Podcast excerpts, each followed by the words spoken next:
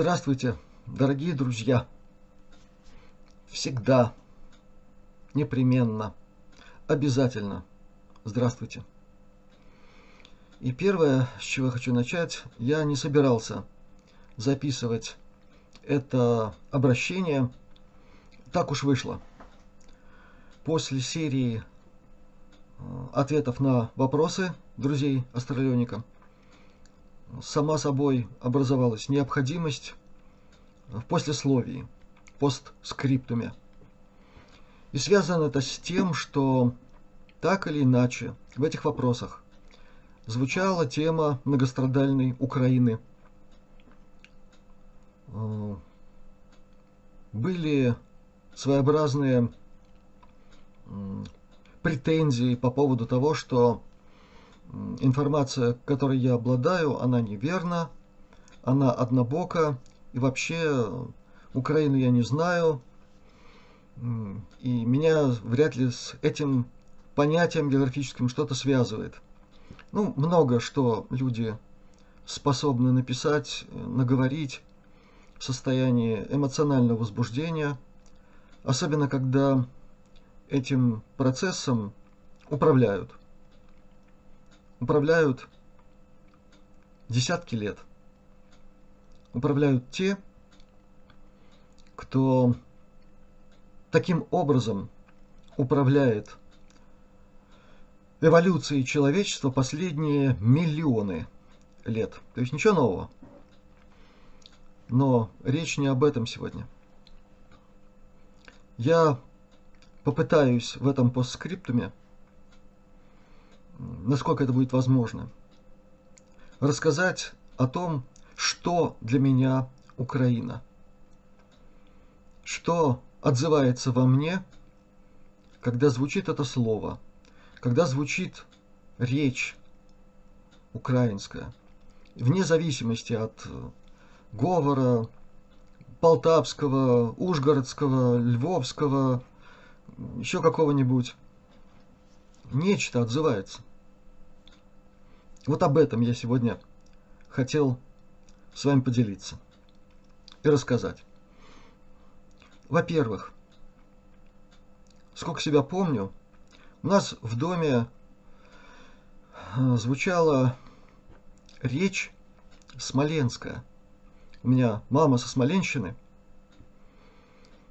э, деревня Загусинье, ну и, в общем, верховье Днепра – так уж получилось. И когда мне исполнилось 5 лет, я в этом самом Днепре летом купался. Так, так вот жизнь организовала. Дорогобужский район, Смоленская область.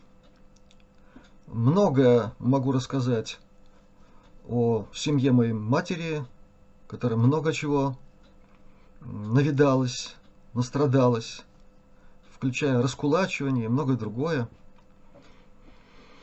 Но кто через это не проходил в те годы?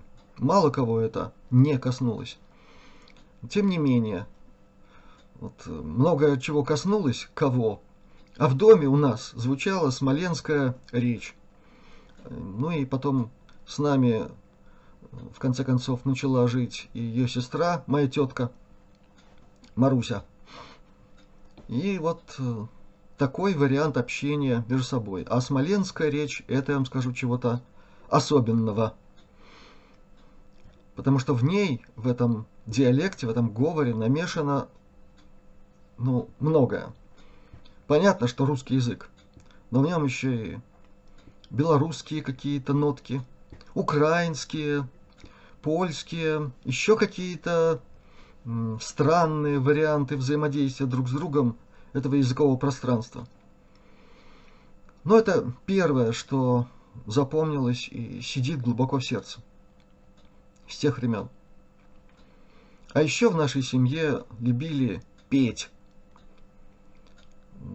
Мало когда удавалось кому-то э, акапелла или солировать, но были вечера, особенно летом, жаркие вечера, когда мы собирались на кухне, двери, э, окна точнее, кухонные открывались, и весь наш двор Да там потом и подтягивались из соседних домов, приходили послушать, как поют вот в этом доме.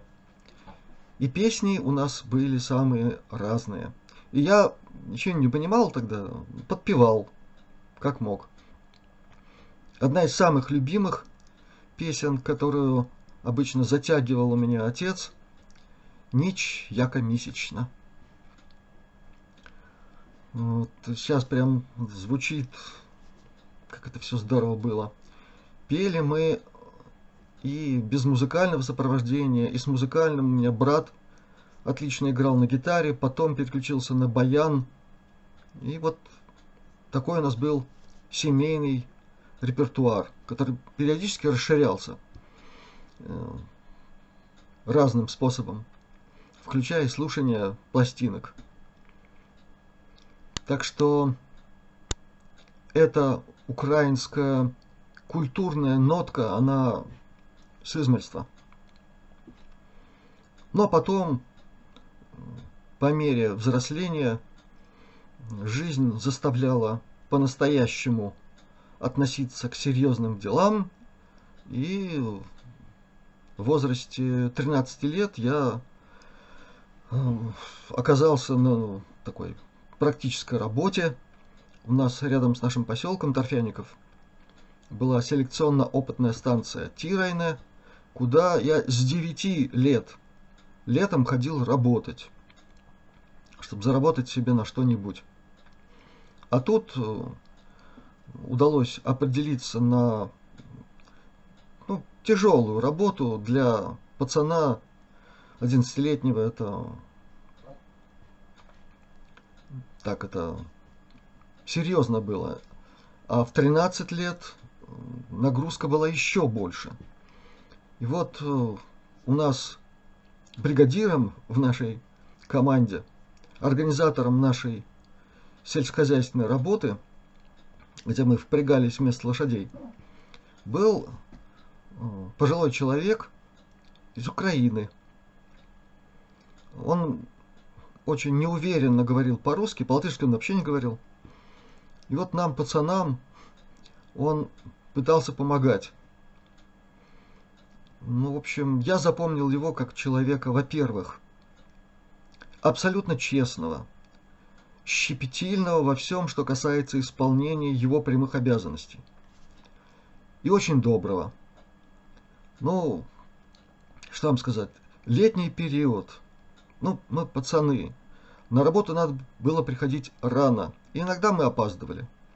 А тут всегда приходил начальник и смотрел не кто на работе, а сколько сделано. Его только это интересовало. И вот этот пожилой человек с Украины, с говором, ну, я теперь понимаю, это где-то что-то около Карпатское. Он за нас,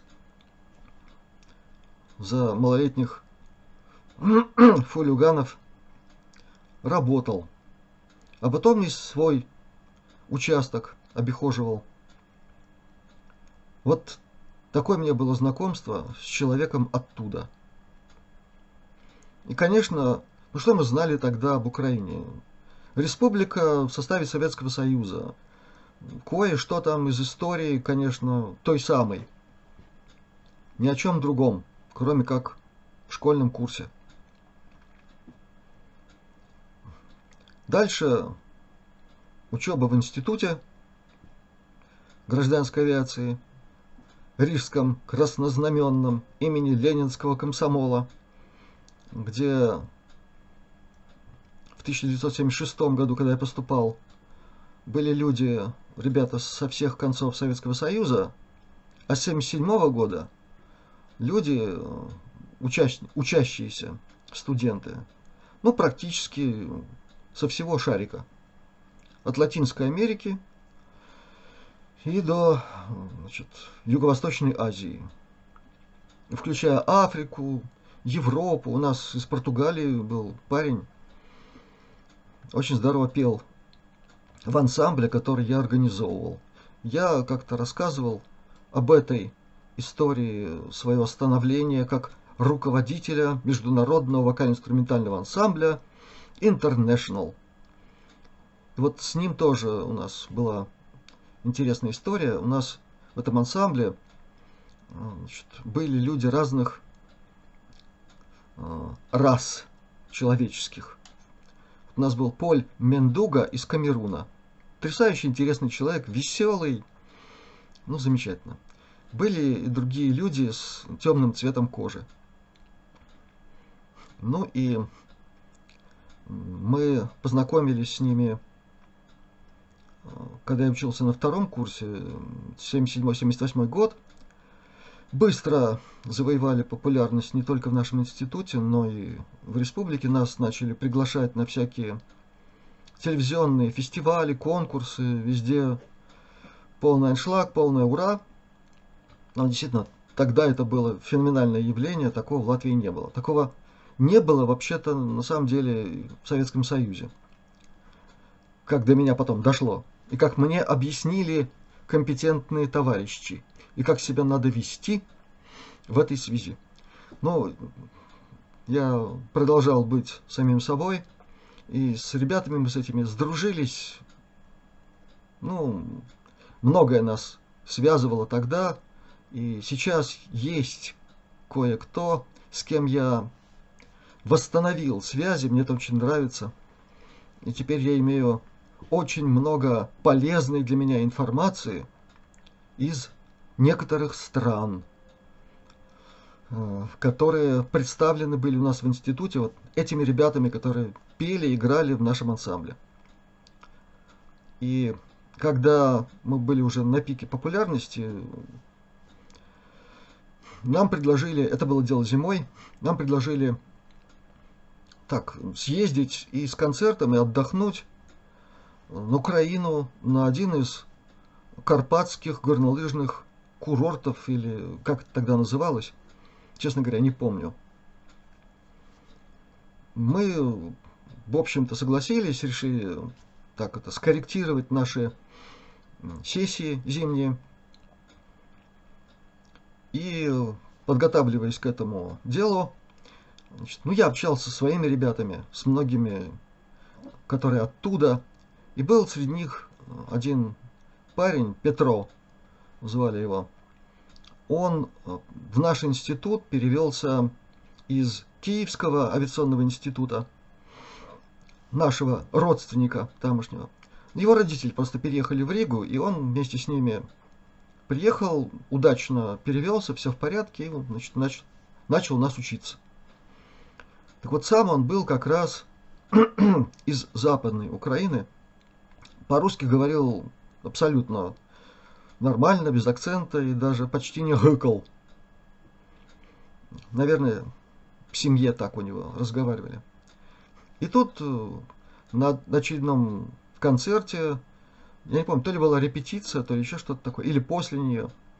Мы с ним разговорились, я говорю, вот, в твои края собираюсь, как там у вас? Говорит, как? О, здорово. И, значит, мне сразу выдал там интересные моменты, куда можно съездить, где что интересно. А спрашивает меня, а когда едешь-то? Я говорю, да вот мы с ансамблем. Он так на меня посмотрел, что и... Э, он сказал, слово, обозначающее принадлежность к определенной расе, и этот поедет. Я говорю, да, что такое? Ну, ребята, 78-79 год, Советский Союз. Что за вопрос? Он говорит, ну, знаешь, у нас там всякое бывает. А что, говорю, бывает? И вот тут Петро мне рассказал, что там бывает с представителями негроидной расы. Как местные жители лихо там с некоторыми э, нехорошо себя поступают. Описал это в подробностях. Я говорить об этом не буду. Кто хочет понять, о чем идет речь, посмотрите советский фильм «Бабье царство». Вот там один нехороший человек получил по заслугам определенным образом. В общем, Петро мне рассказал о трех-четырех таких случаях. Знаете, мне оказалось достаточно. И меня тогда пришибло даже не то, что он мне рассказывал в этих подробностях, а наличие таких подробностей, вы знаете, оно, тоже о чем-то говорит. Откуда человек это знает. Меня тогда достало то, с каким спокойствием и такой обыденностью человек мне об этом все рассказывал.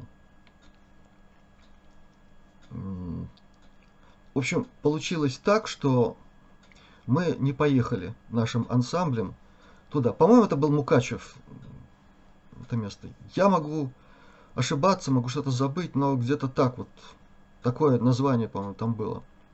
И мы не поехали. Вместо этого мы поучаствовали в очередном песенном фестивале телевизионном. Опять стали его лауреатами. В очередной раз организатор этого телевизионного фестиваля Абрам Клёцкин. Очень я уважал, уважаю этого человека, Царство Небесное. Мы с ним знакомы были, он тоже мне очень много интересного рассказывал о закулисье всего этого. Вот что делается там, где принимаются разные решения. И в очередной раз он принял на себя э, гнев некоторых инстанций, очень советских, очень э, интеллигентных. И как-то все забылось. Потом начали происходить разные другие события. Наши пивуны нашего ансамбля International, ну, у, у многих амурные истории начались, но потом старшие курсы института. Это уже большие требования к необходимости учиться. Учиться и, может быть, поменьше петь, а побольше правильно сдавать экзамены и многое другое. После окончания института тоже у меня была очень интересная работа. Я, окончив институт, через два месяца получил предложение занять пост замдекана по воспитательной работе. Ну, пришлось много работать, и совершенно, совсем по-другому взглянуть на жизнь студентов, в том числе в общежитии и так далее. И иногда приходилось использовать особые формы ласкового воспитательного действия по отношению к студенческой братьи, которой совсем недавно сам принадлежал и, и были у меня, я хоть и местный, я очень часто бывало так, что я ночевал в общежитиях, ремонтировал общежития и сортиры общежитские тоже. Я все это прекрасно знал. И иногда для того, чтобы бузатеры всякие потенциальные, ну, не спровоцировали какое-нибудь нехорошее контр мероприятие в их адрес. Мне приходилось даже устраивать там ночные концерты. Приезжал просто с гитарой и в своей форме замдекановской, в фуражке лихой. Вот прям так и, и петь. И был один случай, когда парнишка принял на грудь горячительного сверх меры, ну и начал буянить просто. И тут э, на его то ли беду, то ли счастье с ночным визитом мне надо было проводить контроль правильного поведения студентов. Я явился. И так получилось, что я явился с ночной репетиции очередного нашего концерта и студенческого театра, в котором мне тоже приходилось участвовать. В общем, прихожу, а там такая, такая сцена – до поножовщины чуть не дошло. Ну, в общем, парень оказался с Украины. И то, что он там кричал, э, интернационализмом совсем не пахло. Пахло чем-то вот тем самым. И тогда я впервые услышал э, это имя, Бандера. Вот тогда. 83 год. И тогда этот парень орал во всю мощь, что он сделает, когда деды там придут, порядок наведут. Ну, еще раз повторяю, наверное, Бог его миловал. Я как-то понял, что что-то тут не то, но надо было как-то разряжать обстановку, потому что, ну, ребятам он тоже там насолил очень здорово. А я очень не люблю, когда человеку портят физиономию лица. У меня была гитара. И к этому моменту в моем репертуаре песенном, исполнительском, была одна песня, которую я на всякий случай подготовил, а потом эту песню вместе с прекраснейшей пивуньей, обладательницей невероятного, уникальнейшего голоса Ольгой Харитоновой, потом Курганской, э, имел счастье спеть во время концерта ее бенефиса в 84 году, а знал-то ее в 83-м. И вот тогда я ее спел, пока держали этого парнишку.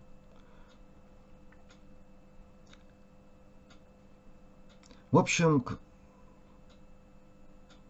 к концу моего исполнения он плакал. Ну, я понял, что ситуация разрядилась и сказал ребятам, ну там, уложите спать просто, завтра ну, проспится человеком будет. Единственное, что я видел в этой ситуации. Песня, о которой я говорю, она прозвучит в конце моего сегодняшнего обращения. Но потом был период 80-х с разными событиями, с вовлечением много во что, включая и сообщество будущих энеологов, тогда представителей несуществующей науки, психотроники. Я не буду об этом сегодня говорить. Много мною было рассказано о себе в разных интервью. Кстати, на канале Марины Малини. По-моему, я более, более подробно нигде не говорил о себе. Тогда у нее рассказывал про это. И во второй половине 80-х вся эта ситуация психотронно-энеологическая, конечно, вывела меня и на представителей украинской школы, прежде всего киевской, всех этих биокибернетиков и многих других ученых, работавших в почтовых ящиках. И много чего там наработавших, перспективного. Только теперь ясно, что все это перспективное и тогда использовалось некоторыми конторами глубокого бурения, совсем не в мирных целях, это чрезвычайно печально, и об этом еще надо будет рассказывать. Но теперь-то мы понимаем, что очень многие из тех, кто тогда работал на Украине, они на всю катушку были использованы и в 90-х, и в начале 2000-х. Их разработки пущены вот на это самое, на то, чтобы создать некое странное умо-психо-энерго-состояние у людей, которые живут на Украине. Затем самый конец 80-х, начало 90-х, это продолжение всего такого же, уже с акцентом на медицину и знакомство с Константином Павловичем Бутейко. Вы чувствуете, какая фамилия? Я не буду вообще сегодня говорить о том, какие потрясающе интересные у нас были беседы. Я об этом тоже рассказывал. И как это полезно было не только для меня, а как оказалось и для него. Потому что то, что у меня было в голове, чем я делился, ему было не просто интересно. Оказывается, он так или иначе кое-что ввел в свою систему, в свою методику, которую постоянно совершенствовал. И своеобразным связным между нами был Сергей Николаевич Чешев. Это его лучший ученик, который приезжал к нам в Ригу периодически, как куратор. И вот много чего было интересного. Так вот, Константин Павлович Бутейко мне чем был интересен, импозантен даже. Он очень подчеркивал, что он украинец. И это было во всем. И во внешнем облике, и в одежде, которую он носил. У нас есть на канале фильм про Бутейко. И там он тоже сидит вот такой рубашечки, тут у него узелочек. Вот мне это в нем нравилось. А уж когда песни пели украинские, так вообще было здорово. Ну и он имел особую генетику. Есть на Украине некие местности, где существуют генетически такие особо выращенные, энергетически мощные люди. Константин Павлович Бутейко был таким. Он не распространялся об этом. Но многие люди, которых он с того света вынул и спас, не только благодаря этому методу, но благодаря тому, что он применял то, что называется биоэнергоцелительство. Так, втихаря, что не дай бог, советская номенклатура это все не узнал. Его и так клеймили и преследовали, и что только там не было вокруг него. Так что он для меня человек, не просто открывший потрясающий способ самоисцеления, но еще и настоящий доблестный представитель украинской культуры в лучшем смысле этого слова. Тогда же, в конце 80-х, это был 90-й год, когда по телевизору показывали очень многое, и у нас в доме объявился видеомагнитофон. Я тогда уже был человек женатый. Это было, так сказать, важно даже в качестве таком состояться как глава семьи.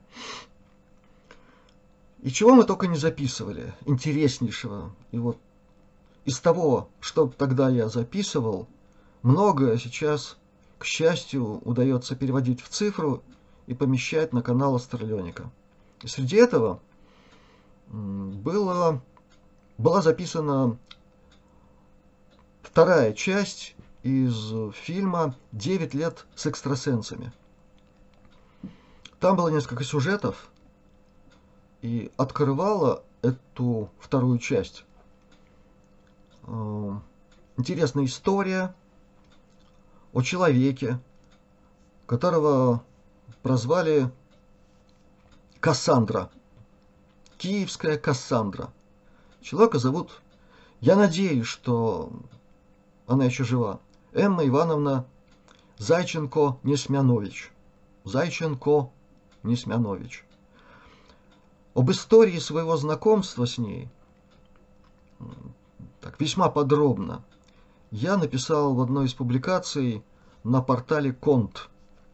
Ссылка на эту публикацию будет помещена под этим видео. Очень советую почитать. Сразу предупреждаю, что там некоторые видеоролики не открываются, потому что это было э, взято из моего архива на портале Vimeo, который закрыл мой аккаунт. Так вот, взял и прикрыл его. Поэтому там многое не открывается. Но есть кое-что из YouTube, что вполне еще действует. Это материал, посвященный некоторым аспектам трагедии Чернобыля. Некоторым. Обо всем писать я тогда еще не мог. Не хватало некоторых данных. Но то, что это диверсия, это было абсолютно ясно.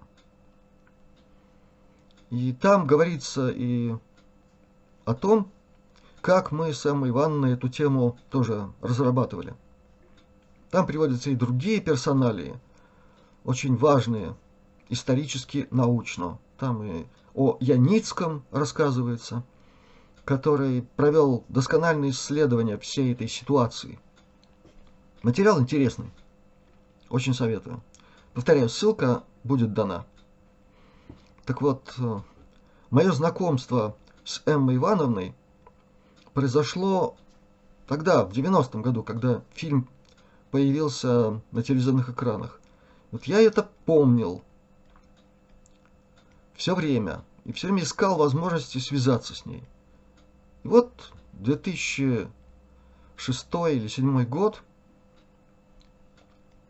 и такая возможность мне представилась. Я нашел Эмму Ивановну, мы с ней о многом сразу поговорили, потому что то, что в фильме показано, и ссылка на этот сюжет тоже будет дана под этим видео. Вы посмотрите. Для меня это было чрезвычайно интересно. Потому что свою методику безошибочного предсказания сейсмических явлений, включая Чернобыльский и многое другое, за что ее Кассандрой и прозвали, она получила в результате взаимодействия с высшими космическими цивилизациями. Об этом как раз тот самый сюжет, ссылка на который будет под этим видео. И это мне было очень интересно. Вот мы с ней много-много чего наговорили. Потом, по моей просьбе, она задавала вопросы туда. Потом это все перепроверялось, все безошибочно, все работает.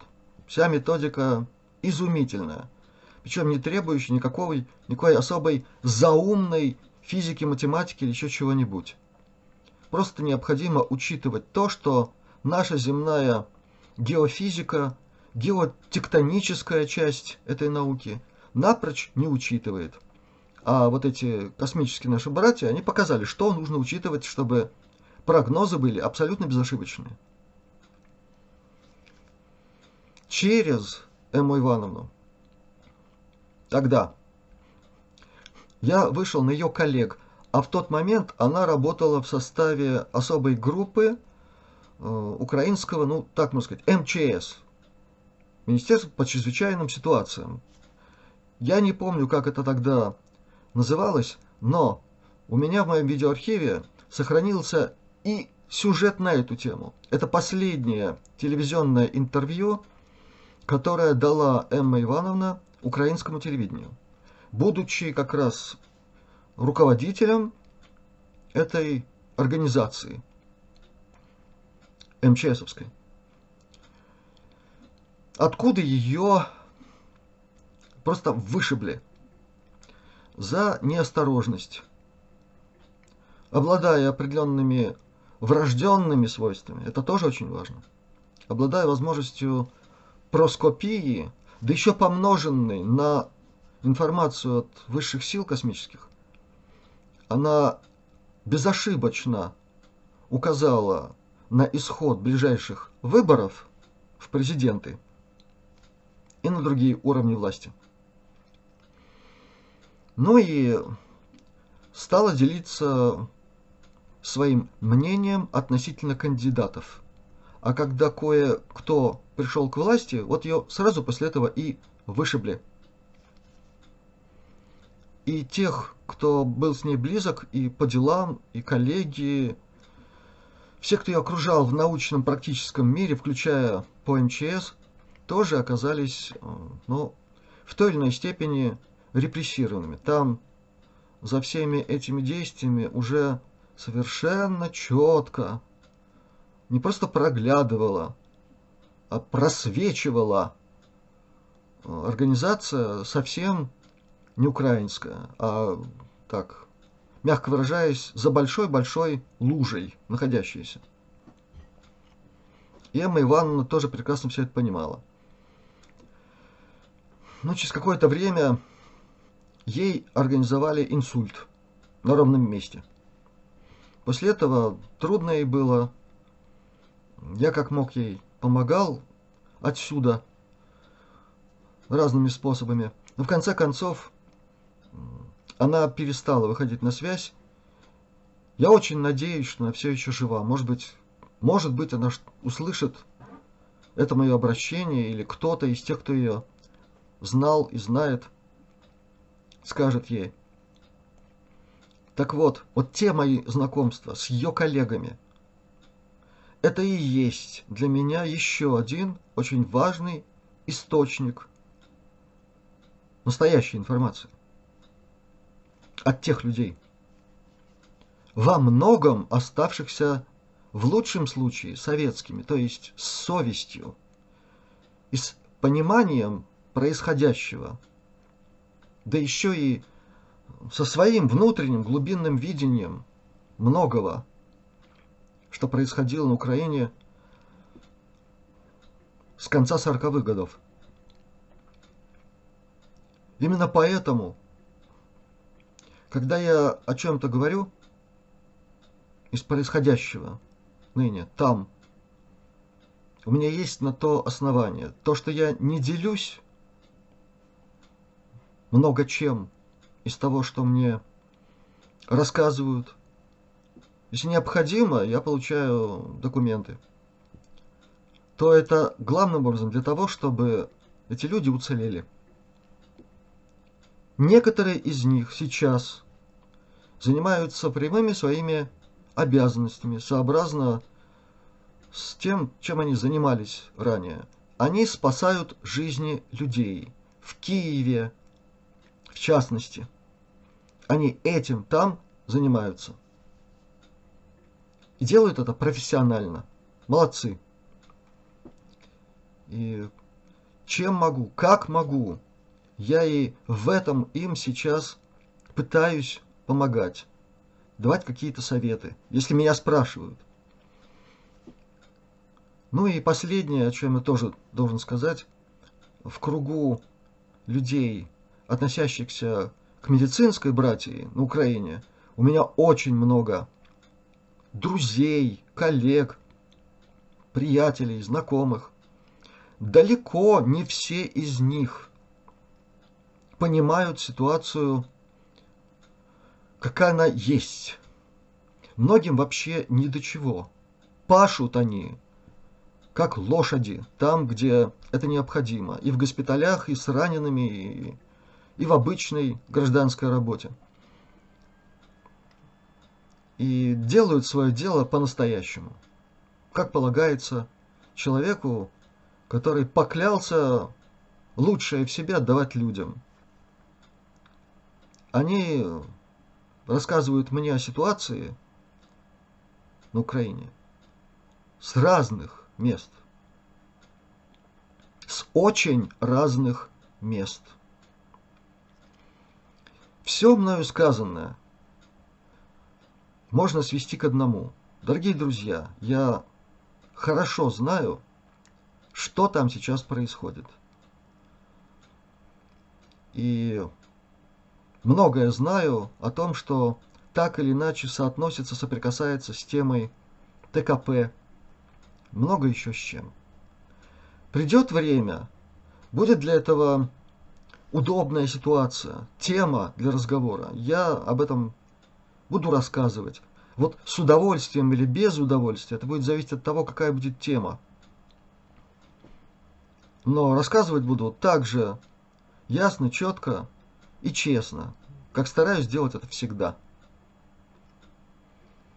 И надеюсь, это мое обращение услышат те, кто пишет очень эмоциональные, не очень иногда взвешенные, раздраженные комментарии оттуда, с этой многострадальной земли, которой предстоит очищение и настоящее – светлое возрождение. В этом я абсолютно уверен. И пусть залогом этой моей уверенности и будет та песня, э, которую я сегодня упоминал. Будьте здоровы. Пусть все у вас будет хорошо. Все друзья наших каналов и канала Астралионика. До новых встреч!